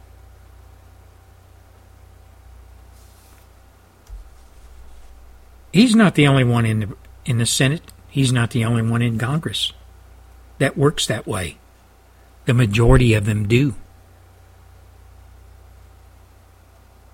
But you know, probably have you a lot of you who paid attention to the Gang of Eight probably didn't know that these Senate negotiators that wrote the Gang of Eight bill, they wrote it in a way that would allow Rubio to say there was no special path because other immigrants, such as refugees who had already been in the United States, could technically also qualify for that pathway to citizenship. Now, if you create a special pathway, you make it impossible to do anything on immigration, Rubio told CNBC this month. The argument you hear from people is why should someone who came here illegally be able to access citizenship or a green card faster than someone who came here legally. That's the argument that Rubio presents. But you know, folks, Rubio's tactics have allowed him to play both sides of the immigration divide. Both sides. He's saying to donors and to Latinos that I am still a path for citizenship. Vote for me. I am still for immigration reform. Vote for me. But I've learned the hard way regarding a comprehensive bill. You know what, folks? It's very clever. It sounds reasonable. But for people who actually know what it takes to pass legislation, especially immigration reform legislation, it's so damn hollow. It has all the substances of, I don't know, Cheetos.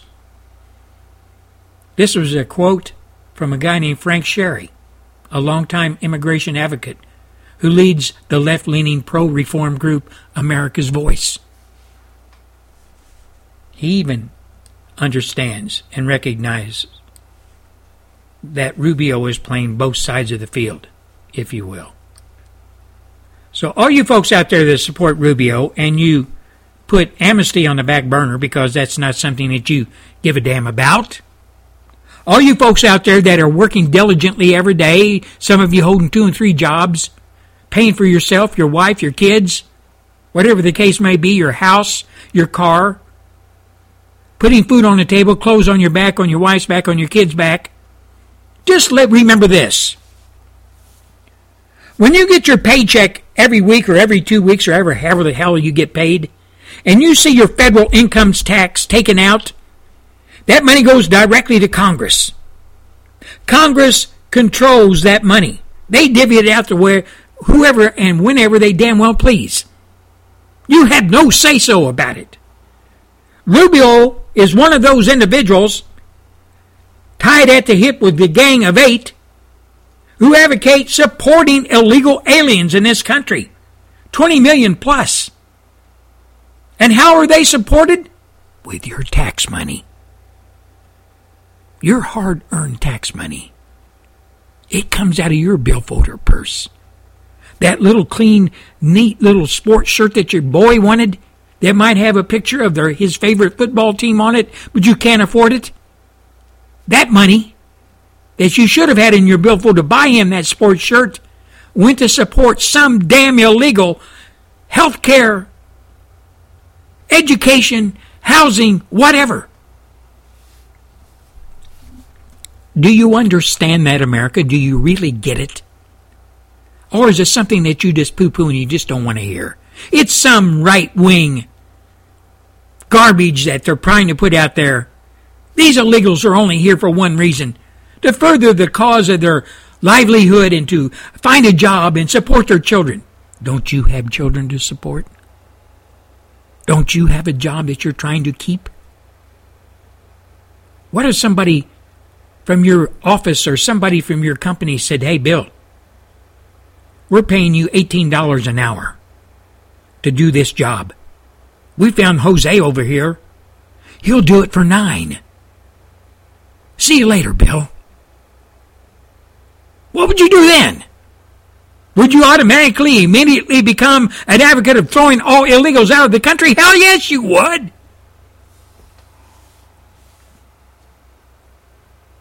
Wake up, America. Wake the hell up, America. You're being used and abused by people like Rubio, the federal government, the Democrats, and yes, the Republicans, and the mainstream media. You're being used and abused. Next up, it's the Riekie Rasmussen report from South Africa, our voice, exclusively on the Gary Gatehouse Radio Show.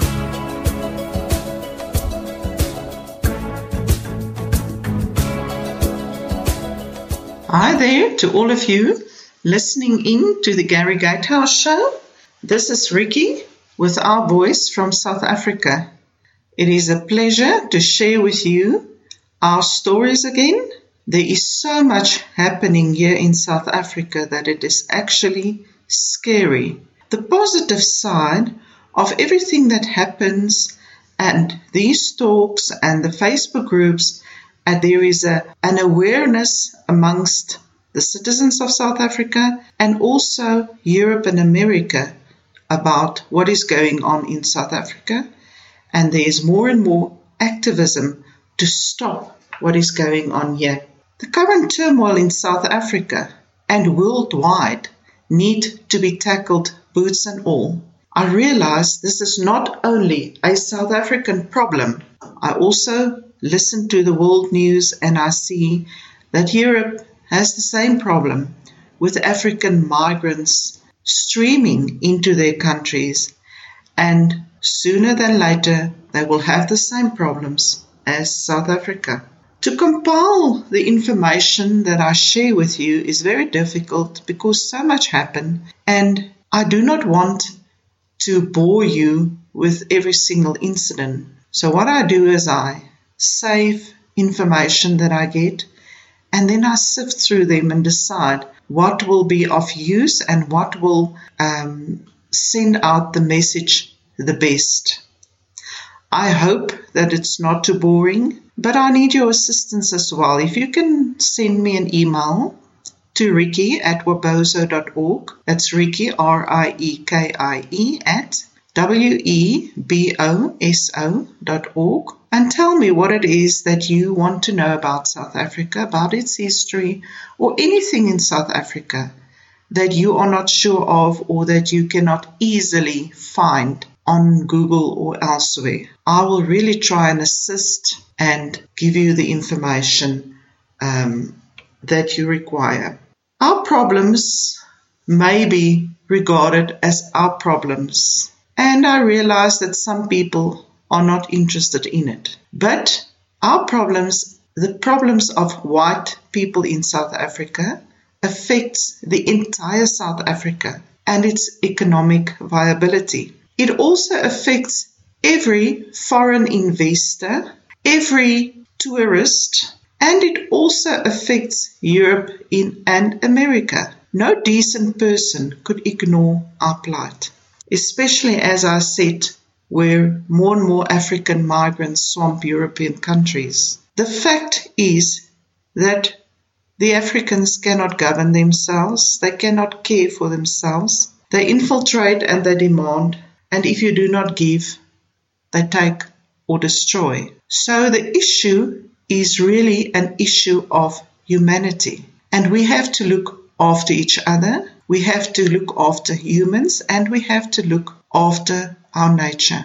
If we do not do that, it will be really a sad state all over. This morning I had breakfast with friends at the Johannesburg Zoo Lake area at a restaurant which has uh, a large area outside where you can have your meals. And when I came there and I saw the beautiful surrounds, the lake, the animals, the people relaxing, the boats on the lake, the children running around, and everyone having a peaceful breakfast and walking next to the lake with their children running around and doggies running around. I was thinking by myself, why can it not always be like that?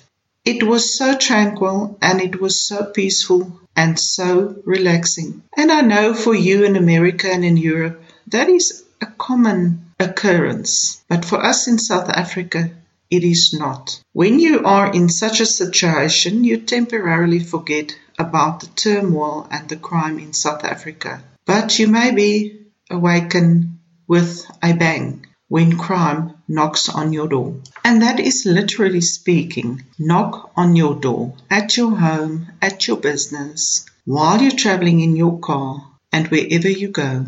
You can really say thank you if you go through a day without any crime or without any problems relating to service delivery and incompetence of mostly government departments. I'm going to share with you now factual incidences of crime, which will give you an impression of um, what we have to deal with on a daily basis. For this year alone, 12 farmers have been murdered on their farms, and that is white farmers. It is almost two a month, and I do not think any person can think that that is normal. It is not no, um, ordinary crimes, it is heinous crimes where the farmers are brutally attacked. In the latest farm murder incident in the Eastern Cape, Mrs. Gous, 88 years old, and her son Ruben Gous, 65 years old,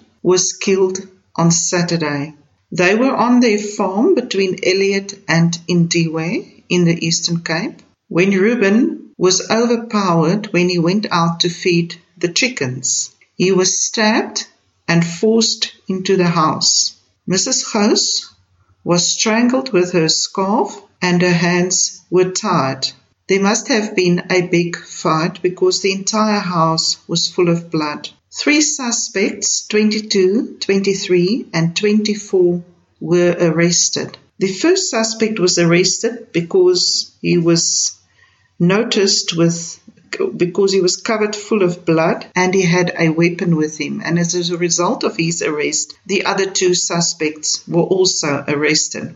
They were found with three firearms and cash that was stolen on the farm. Ruben Gous was a principal at the local school in Ida, and it is uh, believed that two of the suspects were former pupils at the school, and two of them were arrested three months ago for murder of a farm worker. And at the time of this incident on Saturday, they were out on bail for that murder. Mrs. Gous lived on this farm for 60 years, and after her husband died, her son came to live with her on the farm.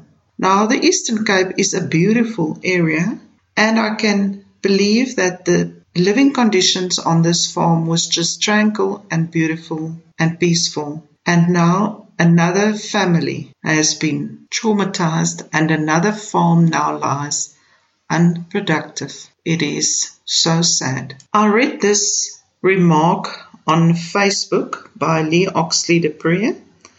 This past month has been horrific. Up to date, 12 white South Africans have been brutally murdered, and there is still not one word from our government. So here is my official statement. I, as a South African, strongly condemn these racist attacks on our people. I ask the United Nations, Genocide Watch, the United States of America, the United Kingdom, Australia, and Canada to please act. We are a peaceful, hard-working Christian people. All we want is to work, support our families, and work our own land. My people are dying. We will no longer be silent. We will no longer be the victims. I urge all my friends in South Africa to put this up on your page as a sign of unity and share as far and wide as you can.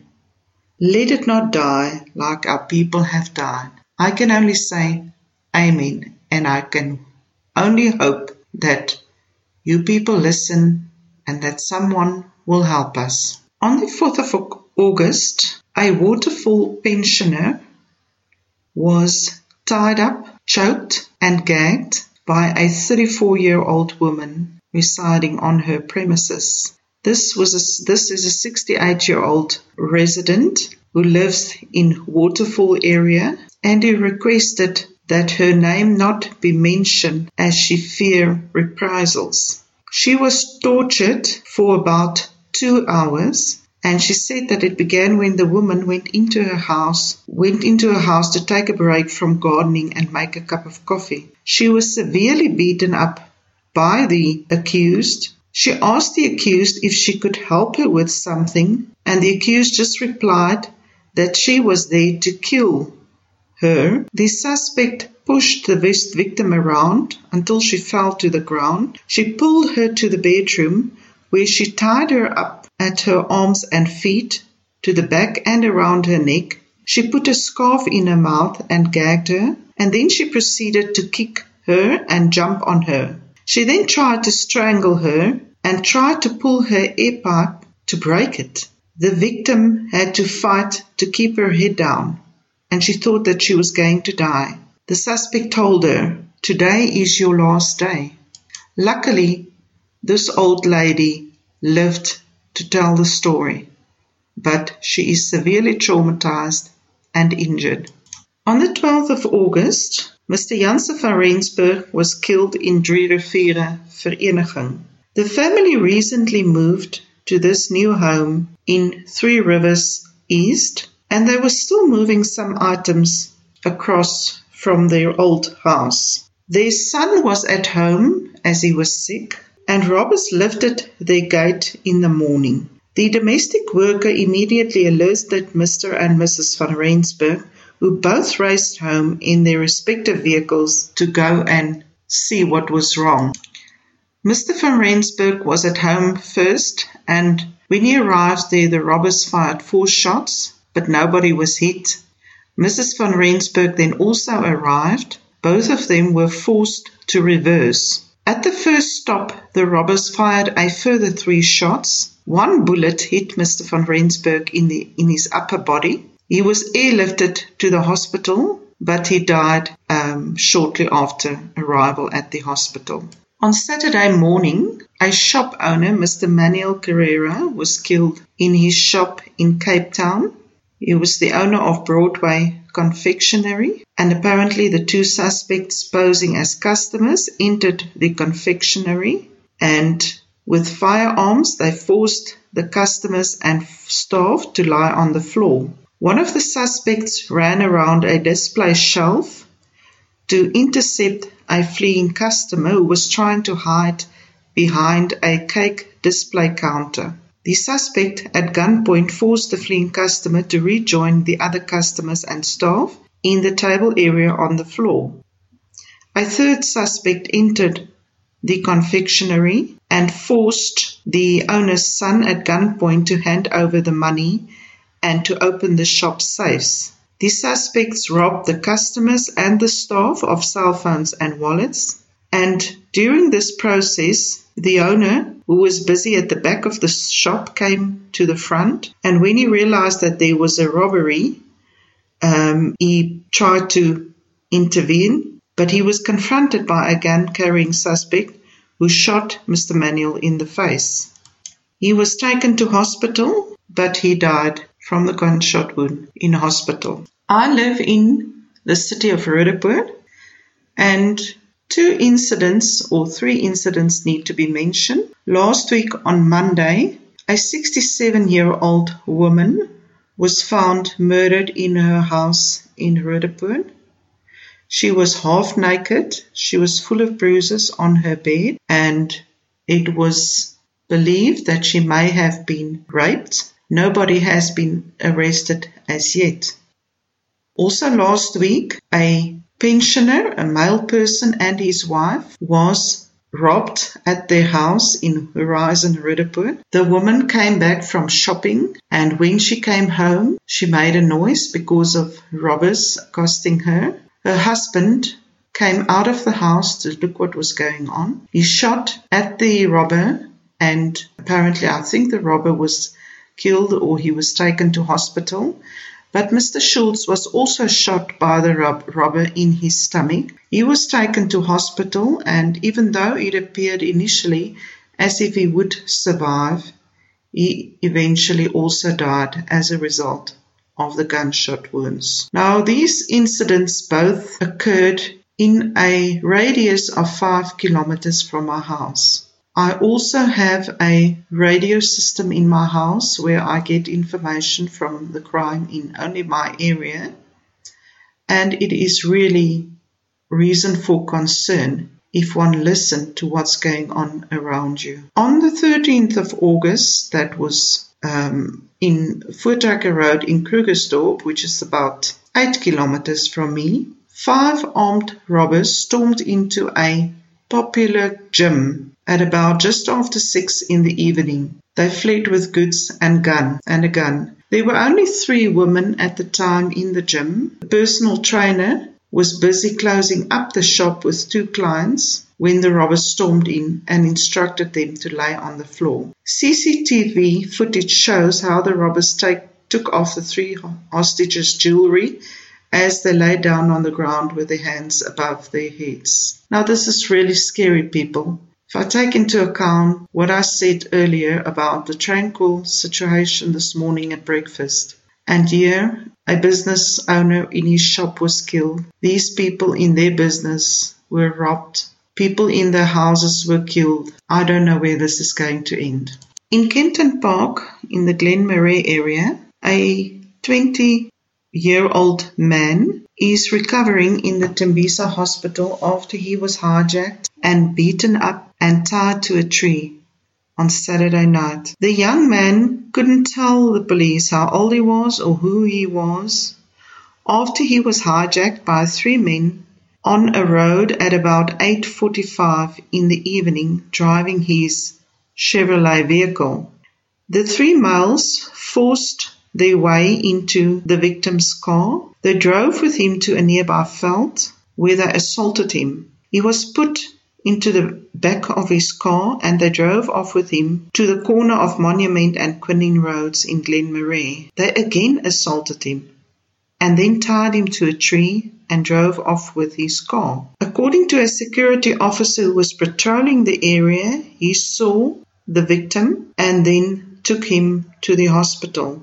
ER 24 paramedics guessed him to be between 30 and 40 years, but they said it was hard to tell his age because his face was covered in blood and dirt from the ash on the ground and the sand. Now I'm asking you, if you're driving in your vehicle and they want your vehicle, why on earth is it necessary to assault you, to put you in the back of the car, to assault you again and then tie you to a tree? No human being with decency can do this to any other human being. Also on Saturday in Zeerust, a lady went to do shopping at the Pick and Pay. She was standing in the queue to pay for her goods. In front of her, there was one person or two people, and then it was she. The lady in front of her was a black lady who indicated to her that she still need to get something else and will she just keep her place in the row for her. This lady, Miss Maria, agreed to do that, but she said by the time that the first woman was finished, the black lady was not back yet, and she proceeded to pay for her goods. While she was busy or packing out her stuff to pay for her stuff, the black lady arrived at the till and started threatening Mrs. Maria by pointing her finger in her face, calling her a white bitch and that she does not belong here. She shouted at Mrs. Maria and slapped her in the face with an open hand. Mrs. Maria insisted on the manager to come and see what was happening there, and his response was, What can I do?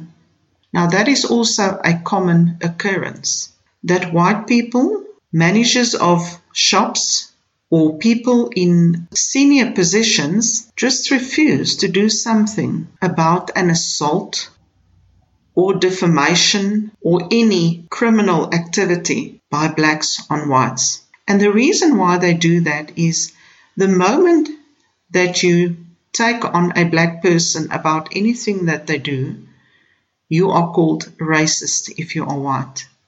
It is really a total unacceptable situation that we have to deal with. The Glen Vista Community Policing Forum also warned residents that for two weeks in a row they have experienced driveway robberies on Saturday afternoons. People returning home in the afternoons are being targeted by three black males who hold them up in the driveway and then stealing their cell phones and wallets. At least two of the men are armed with handguns and they are using a white Golf or a white Polo. Saturday afternoon, a resident in Glen Vista was robbed in his driveway in this fashion. Last week, Saturday afternoon, a resident in another street was robbed with the same modus operandi. This information and the registration number and details of the suspected vehicle was given to the Mondeor police a week ago already, but there was no feedback from them yet. Residents are warned to be aware of this threat. It is a pity that where the description of the vehicle is available as well as the registration number, that the police have not been able to arrest these thugs by now. As a result of everything that I read on a daily basis and having read the uh, killing of the Broadway uh, shop owner and the two people on the farm in the Eastern Cape, I wrote this on Facebook and I will repeat it over and over again. Citizens of South Africa, wake up. South Africa is a criminal haven. Your life, your house, your business is worth nothing with these thugs having free rein. It is a one sided war, and innocent law abiding citizens pay dearly. Get up, arm yourself with any possible weapon, learn to protect yourself and your property. Use your voice and shout out loud that this lawlessness must be stopped, and vote this useless government out. Their own appointed Farlam judge said they have to make a plan with Police Commissioner Riah Phiyega, and still nothing has been done. Every department is in shambles. Service delivery is poor or non-existent. President Zuma and his cronies is so busy fighting for their own survival that they don't govern the country. Time has come for war against criminals. Law-abiding citizens must protect themselves. I hope that I may be able to bring about change with these talks and with the appeal for help. Thank you, people, for listening. Have a wonderful week. Until next time. Thank you, Riekie. That was Riekie from Our Voice, South Africa, a report that you can hear exclusively on the Gary Gatehouse radio show. We went a, a little bit over today as far as time goes, so we'll have to bid you a goodbye until Friday. Until then, this is Gary Gatehouse wishing God's blessings on you and your family. Until Friday, this is Gary Gatehouse saying Good day. Hey!